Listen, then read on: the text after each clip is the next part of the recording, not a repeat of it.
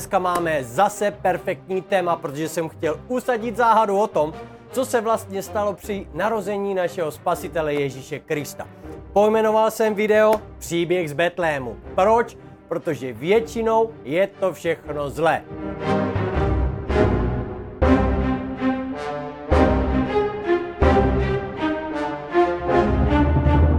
Ahoj Česká republiku, tady je Lukáš Kiper. Vítejte. Připravenou pro vás mám další epizodu, kde se budeme učit o Božím království, speciálně o tom, jak se narodil náš spasitel Ježíš Kristus. Matouš 6:33 nám říká: hledejte nejprve Boží království a jeho spravedlnost a toto vše vám bude přidáno. A bylo to ve smyslu toho, že toto vše je všechno, co potřebujeme. A to se mění. Dnes je to plyn, peníze na zálohy, elektřinu, klid a mír v duši, dobré kamarády. Prosím, vyslechněte si moje úvodní učení, to je podcastová epizoda číslo 1, ve které vysvětluji kompletně, jak já učím slovo víry. Že toto je slovo víry, což je úplně jinak, než to, co slyšíte v církvi. My používáme Biblii svatou, já používám hlavně Biblii 21, z které čtu z verše na verš, nebo můžu přeskočit z verše na verš, ale držím se toho stejného téma. Ale teď už pojďme, ponoříme se do toho.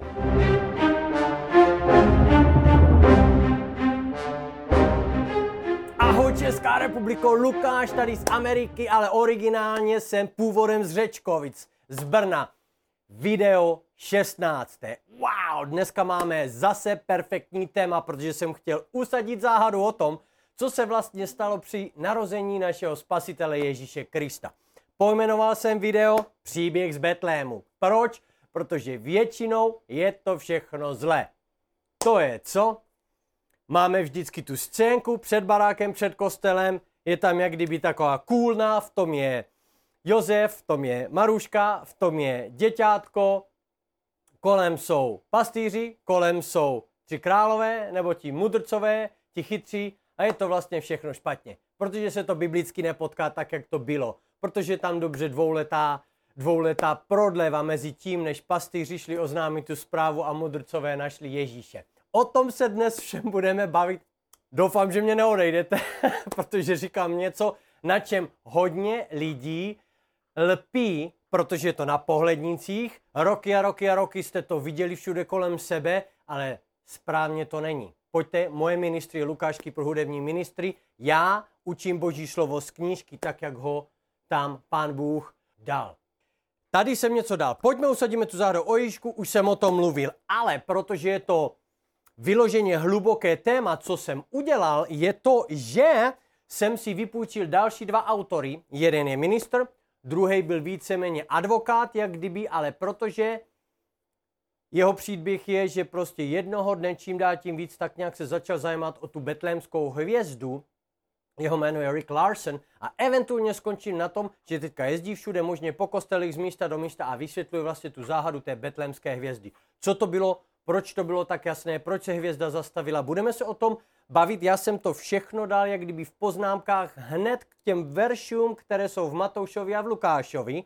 Takže jsem tady hnedka napsal, že mám dva zdroje dodatečné, které byly hlavní k tomu, abych toto video vůbec dal dohromady. Samozřejmě máme text v Biblii, ten jsem použil.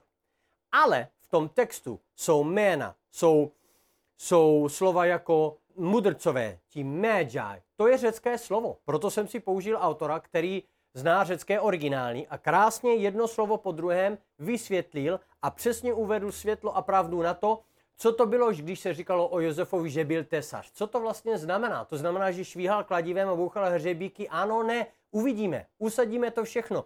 Po tomto videu budete všechno kompletně vědět, jak to vlastně všechno bylo a můžete si udělat svoje vlastní prozkoumání toho, co já vám tady říkám.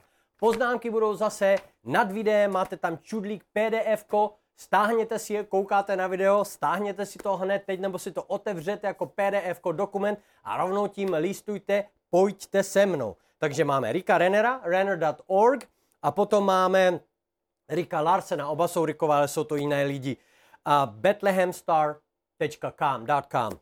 Tam jsou moje dva. Začínáme vždycky žálmy a tentokrát jsem vybral žálm 22, protože tento žálm je vyloženě o ukřižování Ježíše Krista.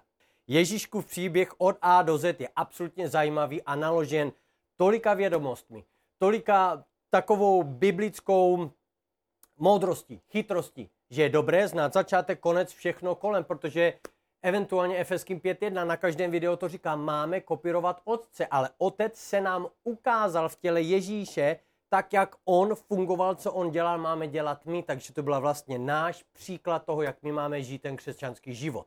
Pojďme, ponoříme se do žalmu 22, 1 až 32. Tohle půjde docela rychle, je to žalm samozřejmě, který napsal David. David napsal většinu těch žalmů. Pro předního zpěváka na nápěv písně Jitřní laň. Takže když víte, co je nápěv písně Jitřní laň, tak si to můžete s Davidem a se mnou zahrát, i když já to budu číst. Já to zatím nevím. Žalm Davidův. Bože můj, proč jsi mě opustil? Proč jsi tak daleko od mé záchrany, daleko od slov mého sténání? Celé dny volám, Bože můj, ty se však nehlásíš, ani za nocí nemohu najít klid. Ty sám jsi svatý, trůníš uprostřed izraelských chval. Naši otcové v tebe doufali a ty jsi je vysvobozoval. K tobě volali a bývali zachráněni, doufali v tebe a nebyli zklamáni. Já však jsem červ, ani ne člověk, ostuda lidstva, hanba národa. To máte v Izajášovi 52.14. Byl tak zbyt na tom kříži, že se nedal poznat jako člověk. Každý se posmívá při pohledu na mě, pošklebuje se, hlavou potřásá. To ty jsi mě vyvedl z lůna mé matky, u jejich prsů dal jsi mi bezpečí. Na tebe odkázán jsem od svého narození, od matčina lůna, můj Bůh jsi ty. Nevzdaluj se mi, úzkost se blíží, chybí mi pomocník. Mohutní býci mě obkličují, obstupují mě tuří bášanští. Své tlamy na mě otvírají, jak draví řvoucí lvi. Jak voda se roztékám, všechny kosti mám vymknuté. Mé srdce se vosku podobá, rozpustilo se vnitru mém. Patro mám suché jako střep, jazyk mi přilnul čelistem. Do prachu smrti srazil jsi mě. Smečka psů se na mě zbíhá, obstupují mě zlosini. Ruce i nohy mi probodly. Všechny mé kosti se dají spočítat. Dívají se na mě, zírají. O moje šaty dělí se, o moje roucho losují. Ty však, Hospodine, nevzdaluj se mi, ty, sílo má, mi pospěš na pomoc. Vysvobodně od meče duši mou, z moci psů, tu mou jedinou. Zachraň mě, prosím, před tlamou lva, vyslyš mě před rohy buvola. Svým bratrům budu zvěstovat tvé jméno, uprostřed zhromážděný tě budu velebit. Ctitelé Hospodina, chvalte jej, všechno símě Jákobovo, slavte jej. Všechno símě Izraele, ctěte jej. Jistě, že nepohrdá trápením ubožáka, s odporem neskrývá před ním tvář, když k němu volá, on vyslýchá. Ve velikém zhromáždění se tebou pochlubím, své sliby splním před jeho ctiteli. Podívejte se, mluvili jsme minule 15. video. Chvála a díku vzdání. Už to tam zmínil. Hospodin žije uprostřed izraelských chvál. Teď o tom mluví daleko, daleko dál o těch ctitelích. Velice silná zbraň s Hospodinem. Kompletně to zastaví nepřítele, kompletně vám to udělá, co potřebujete, i když se kolikrát nevíte, o co se máte modlit. Ovšem jsme mluvili na videu 15. Jíst budou ponížení a budou nasycení. Chválit Hospodina budou, kdo jej hledají. Ať vaše srdce žije na věky. Všechny zemské končiny se rozpomenou a k Hospodinu se navrátí, před tvojí tváří se klanět budou všechny rodiny a národy. Jasně je napsáno, že každý jazyk vyřkne to, že Ježíš je Bůh a každé koleno se mu pokloní. Takže žádný jiný Bůh neexistuje, toto není napsáno pro žádného jiného Boha. Tohle jde o to, že Ježíš Kristus zaplatil cenu na kříži a všichni to uznají, ať budou odsouzení do pekla nebo zůstanou v nebi s ním. Vždyť Hospodinovo je království, on vládne nad národy. Všichni bohatí světa se před ním skloní, všichni do prahu klesající pokleknou, ti, kdo se při životě udržet nemohou. Jejich potomci mu budou sloužit, o Pánu budou vyprávět na věky.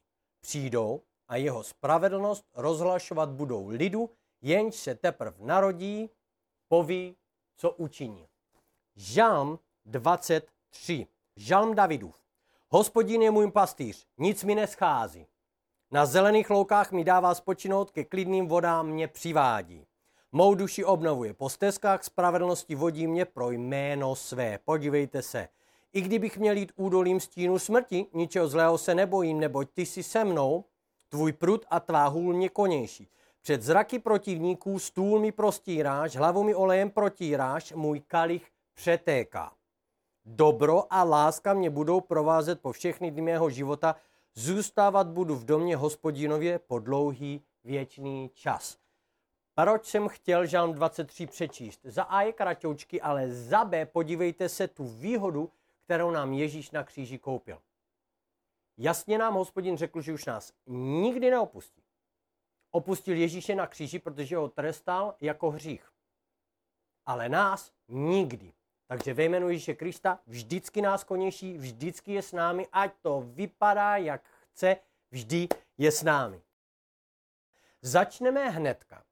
Prvním prorokem ze Starého zákona, to je Micheáš, který něco řekl roky tomu, než se to vůbec stalo. On řekl, ty však, Betléme Efratský, maličký mezi judskými knížaty, právě z tebe mi má vzejít ten, jenž bude vládcem v Izraeli. Jehož původ je pradávný ode dnů věčnosti. Mluvili jsme o tom, že než Pán Bůh, Hospodin, stvořil tuto zemi, vše viděl od A do Z. Už jsem vám to několikrát říkal, takže všechno věděl. Věděl, že bude muset poslat svého jediného syna Ježíše Krista na kříž, aby umřel za hříchy celého světa. Věděl to. Podívejte, tady to prorok řekl i řekl, odkud přijde. Od Betlému Efratského. Teď se podíváme, jak se to vůbec stalo. Matouš v 1. kapitole už začíná příběh o tom, příběh betlémský. Co se vlastně stalo? Pojďte. Narození Ježíše Krista, je to verš 18. Matouš 1.18. Narození Ježíše Krista se událo takto. Jeho matka Marie byla zasnoubena Josefovi. Ale předtím, než se vzali, se ukázalo, že je těhotná z Ducha Svatého. Já jsem k tomu dodal něco tady. To byla pecka. Je to pecka, protože, co jsem si vystudoval, je, že v Izraeli děvčata nebo slečny už byly víceméně připraveni k tomu, aby byli zasnoubeni kolem 12 let. Jim už bylo 12 a už se dívali na manžela. OK? Od 12 let. Prvně byli ale jeden rok v trénování k manželství. V tomto roce neměli žádný intimní vztah s jejím budoucích manželem. Tato situace však nebyla jednoduchá, protože Maruška byla těhotná v tom, kdy neměla mít žádný vztah s manželem. Bylo to těžké vysvětlit, protože vlastně byste museli vysvětlit něco, co se nikdy v životě nestalo. Každý dobře věděl, že když je v bříšku dítě, tak to znamená, že byl intimní vztah. Kromě tohoto jediného, jedenkrát na celém světě případu, kdy Pán Bůh Duch Svatý zastínil Marii a to dítě bylo od Ducha Svatého. Jenomže jak to chcete vysvětlit všem lidem? Takže to nebylo jednoduché. Oba dva, Josef i Marie, byli speciálně vybráni Hospodinem. Maria měla otce, který studoval verše nebo scriptures v synagoze a už od malé holčičky vštěpovali do hlavy, že to nejdůležitější, co může udělat, je sloužit Hospodinu. Podívejte. Trošku musíme přemýšlet taky o těch verších. Jasně, že když Pán Bůh Hospodin chtěl poslat svého jediného syna jako záchránce, tak to chtěl udělat, poslat ho rodičům, no poslat ho lidem, kteří měli vůbec šajnu o tom, proč a co a jak. To znamená, to neposlal náhodným, nehodil si los a někomu to neposlal, snad to vyjde. Žádné takové. To bylo přesně plánováno a přesně to bylo do rodiny Marie, protože ty okolnosti tam byly k tomu, aby všechno se událo tak, jak se má udát. Takže Marie věděla o tom, že nějaký prorok řekl, že bude pana, která bude oplodněná, bude mít dítě bez toho, že by viděla. Věděla to. Nevěděla, že to bude ona do té doby, dokud se jí anděl Gabriel neukázal, ale věděla to. Takže ona byla jedna z těch, kteří prostě to mohli být, protože o tom to věděla, slyšela to v té synagoze. Její taťka v synagoze studoval scriptures, takže to věděl, takže jí pořád vštěpovali do hlavy, že hej, tohle je důležitý, sloužit Pánu Bohu. A podívejme na Josefa. Josef nebyl tesař. Říká se, nebo v knížce napsáno tesař, ale tady právě Rick Renner mě pomohl, protože to řecké slovo je jak kdyby tektán, a to znamená, že ten, kdo vyrábí exkvizitní nábytek, nebo exkvizitní šperky, nebo kameniny, nebo někdo, kdo je hlavní manažer stavby. Takže jak kdyby projektový manažer celé budovy, která se staví. Takže ne ten, kdo švihá kladivem a kdo tam pracuje jako tesař, ale on byl v hlavní pozici, všechno měl pod sebou, jestli je to správně podstatě. Já jsem byl projektem manažerem několik let, přesně vím, absolutně nejednoduchá pozice. Což v tomto případě vypadá jako ten správný význam, ten hlavní manažer stavby. V každém případě byly všechny tyto zmíněné pozice velice dobře placené. Další, co se koluje, a je to zlé, že Maruška a Josef byli chudí, protože si ani nemohli dovolit hotelový pokoj, kde si, co si. Ke všemu se dostaneme. Absolutní nesmysly. Josef byl finančně zajištěn, Marie též. V každém případě to byly tyto změny velice dobře placené. Josef nebyl žádný finanční chudák a Marie také ne. Pojďme dál. Její muž Josef byl spravedlivý a protože ji nechtěl veřejně zostudit, rozhodl se, že se s ní rozejde v tichosti. Proč? Protože to bylo víceméně faux pas. Byli v tom trénování, že se vezmou. A podívejme, slečna je těhotná. Ale co se stalo? Když však o tom přemýšlel, hle, ve snu se mu ukázal Hospodinův anděl a řekl: Josefe, synu Davidův, neboj se vzít si Marii za manželku, neboť to, co v ní bylo počato, je z Ducha Svatého. To znamená, anděl se mu ukázal ve snu a s ním mu řekl, že toto je plán Pána Boha a že je to všecko alright. Porodí syna a dáš mu jméno Ježíš, neboť on zachrání svůj lid od jejich hříchu.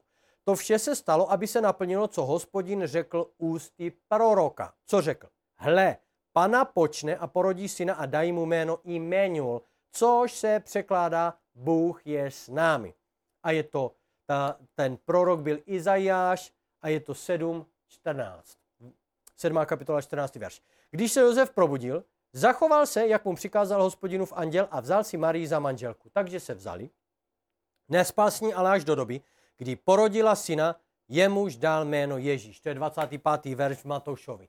Teď jsme projeli Matouše 1 od 18 do 25. Takže tady vidíte víceméně, jak se věci děly. Nebylo to jednoduché.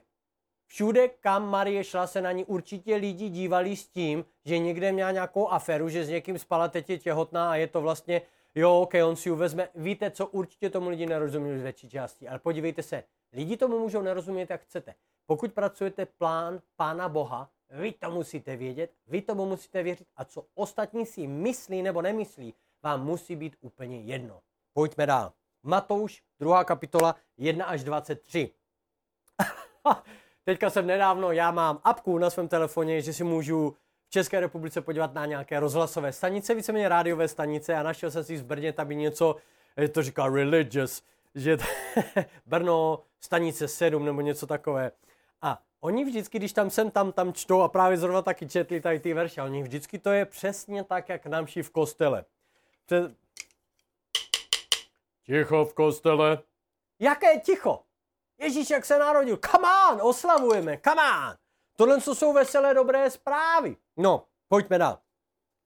Takže já vám to nebudu číst s takovým tím. Ježíš se narodil v judském Betlémě za dnů krále Heroda. Já nic takového. Tohle z toho bylo udělaná religie. Tohle je normální text, který napsali normální lidé pod inspirací Ducha Svatého a je to pro nás, aby jsme to vzali a použili a měli z toho tu výhodu, že konečně pochopíme to, jak skvěle to bylo, že se Ježíš vůbec ukázal, za jakých podmínek se ukázal. Podívejte se, tohle to zrovna je podobné tomu, co se děje dnes. Máte krále Heroda, první verš. Ježíš se narodil v judském Betlémě za dnů krále Heroda. Herod byl absolutní zabiják. Byl to král, který byl zlý, kompletně zlý. A jakmile jenom slyšel o tom, že by někdo chtěl být nástupcem trůnu, nebo nějaký jiný král se ukázal, okamžitě začal zabíjet. Pojďme dál. Tehdy do Jeruzaléma přišli mudrcové z východu. Oba dva jsou důležité. Mudrcové jedna věc, z východu druhá věc. Micheáš 5.1. Četli jsme to. To je ten prorok, který řekl, že to bude v Betlémě. Proto tam přišli jako místo narození spasitele Ježíše Krista. Král Herod byl znám tím, že zabil kohokoliv, kdo by se jen zmínil o tom, že by byl následníkem trůnu. Zabil své vlastní 3 syny, svou ženu, ještě zabil svého brother-in-law, jak kdyby strýce. jestli to správně říkám. Podívejte se, zabiják, kompletní zabiják. Mudrcové byli velice vážení pánové. V řečtině jsou to magos, magi, magi, což znamená skupina kněží a astronomů silně ovlivnění Danielem, prorokem Danielem, který má knížku, který byl v Babyloně, hlavní osobou v Babyloně byl Daniel. Tento Daniel je ovlivnil, protože jim řekl, že až se ukáže ta hvězda, odtam to věděli a odtam si dávali bacha na to, že se vůbec nějaká hvězda má ukázat. Který byl hlavním guvernérem v Babylonu, to je Daniel. Magos měli sílu povolat i odvolat krále, a to jedním slovem. Takže když se ukázali před Herodem, když tam šli, tak se všichni třásli. Protože toto byli ti magi, ti mudrcové, měli vlastní armádu, byli ti nejbohatší. Takže víceméně to byla jakoby oddělená samostatná jednotka, která měla sílu, armádu, bohatství, všecko, co potřebujete k tomu, abyste vlastně rozhodovali o věcech. To byli přesně ti magi. Podívejte se, mudrcové byli ti nejbohatší v celém okolí. Před ním měli respekt jak Herod, tak i Nero, další král, který byl další zabiják. Oba známi tím, že byli vrahové. Dnes se mudrc nedá přirovnat k nikomu v moderním postavení. Musela by to být kombinace jakožto prezident s vládou a vrchním kněžím, něco takového. Wow, jsem tam napsal.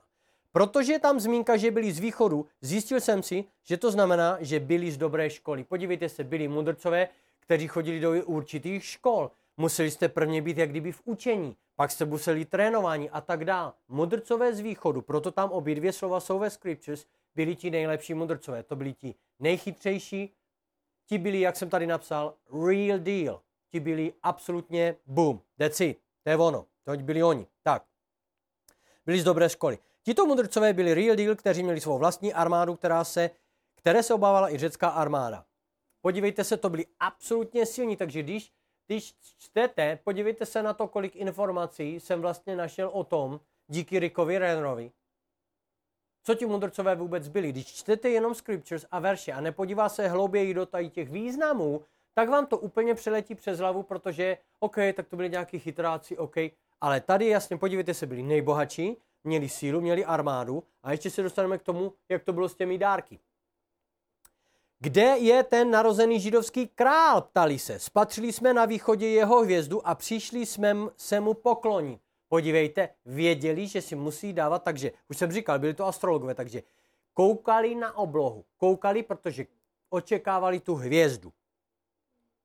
Až se ukázala, bylo tam ještě, ten druhý Rick Larson řekl, že tam bylo 9 kvalifikací na to, aby ta hvězda se kvalifikovat, že to je ta hvězda, kterou měli sledovat. Tam bylo 9 kvalifikací, kterými to muselo projít, aby to bylo opravdu that's it. Narodil se, hvězda se ukázala, je to ona. Splňuje všech 9 podmínek.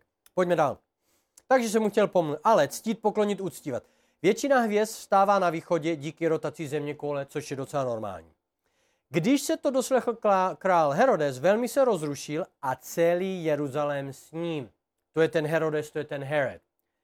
Jeruzalém s ním, protože to znamenalo, že zase začne zabíjet. Zase je zmínka o nějakém Mesiášovi, nějakém židovském králi, zase se bude zabíjet. Kdykoliv byl král Herod rozrušen faktem, že by si chystal nějaký další král nebo jakýkoliv náznak toho, že by chtěl někoho vyměnit, zabíjel. Podívejte se, normální zabiják. Svolal všechny vrchní kněže a učitele lidu a ptal se jich, kde se má narodit Mesiáš. K tomu jsem napsal.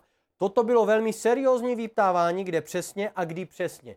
Protože mu šlo o to, aby zjistil zhruba, kdy to dítě je, jak staré je teď, kde zhruba v které pozici, protože už se chystal na zabíjení. V judském Betlému, odpověděli mu, neboť tak je psáno skrze proroka. Ty však, Betléme, v judské zemi, nejsi z judských knížat vůbec nejmenší a tak dále. To byl ten Micheáš 5.1, který jsem začal. Tehdy Herodes tajně povolal mudrce a vyptával se jich. Zavolal si je na kobereček a vyptával se jí. Hej guys, odkud to je? Kde to bude? Jak dlouho? Otázka za otázku, protože mu šlo o to, aby to věděl, aby tam mohli někoho zapíznout. Potom je poslal do Betléma se slovy. Jděte a pečlivě vyhledejte to dítě. Jakmile je najdete, oznáte mi to, abych se mu mohl jít poklonit i já. Já jsem napsal, o žádné poklonění nešlo, šlo o zabití. Za chvíličku to bude i ve verších. Jakmile vyslechli krále, vyrazili na cestu a hle, hvězda, kterou viděli na východě, je předcházela, až se zastavila nad místem, kde bylo to dítě. Tam jsem napsal, hvězdy se nezastavují, ale některý udělají smyčku v dráze. To má specifické astrologické jméno. Hvězda jede a jak kdyby se vrátí, udělá smyčku a zase pokračuje dál. A zase může udělat tu smyčku. Je několik typů hvězd. Některé jsou náhodné, některé jsou velice přesné, ale většina oblohy, většina těch konstelací, většina těchto všech věcí je tak matematicky precizní, že s moderním softwarem na počítači a to, co ten Rick Larson vlastně udělal, proto se vám tam dal jeho webovku, můžete si tam na to jít podívat nebo podívat na video na YouTube, on kompletně použil software a přepočítal zpátky ty konstelace až do té doby, kdy se Ježíšek narodil, aby zjistil, co to vlastně bylo za hvězdu, dostaneme se k tomu později, a v které pozici to bylo a tak dále, jestli to vůbec padlo těm 9 filtrům, který to muselo projít, aby to byla ta hvězda.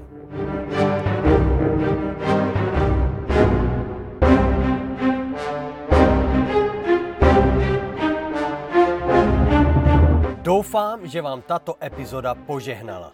Tady je Lukáš Kiper. Korespondující video a poznámky najdete na mé webové stránce www.lkmm.org ve složce videa. Doporučuji si poznámky stáhnout a studovat. Toto bylo video číslo 16 Příběh z Betléma. Bylo natočeno loni v prosinci roku 2021. Od té doby jsem se ale dozvěděl další poznání, co se týče Vánoc. Je to smutné, ale Vánoce jsou zase jednou z těch věcí, které nemají nic společného s vírou v Ježíše Krista nebo jeho narození. Pokud jsem to správně slyšel, Ježíšek se narodil v září, přesně 11. září. Dává to kompletní smysl, protože pastýři, kteří se starali o dobytek k porážce, už netráví noci v jeskyních v prosinci. To už je zima. Tak stejně je to se stromkem, baňkami a vším, co z toho bylo uděláno. Pokud chceme opravdu slavit Hospodina, slavme s ním všechny svátky, které předepsal pro Izrael. Ty jsou v Biblii. Udělám na to do budoucna video. Zatím nashledanou a choďte vírou.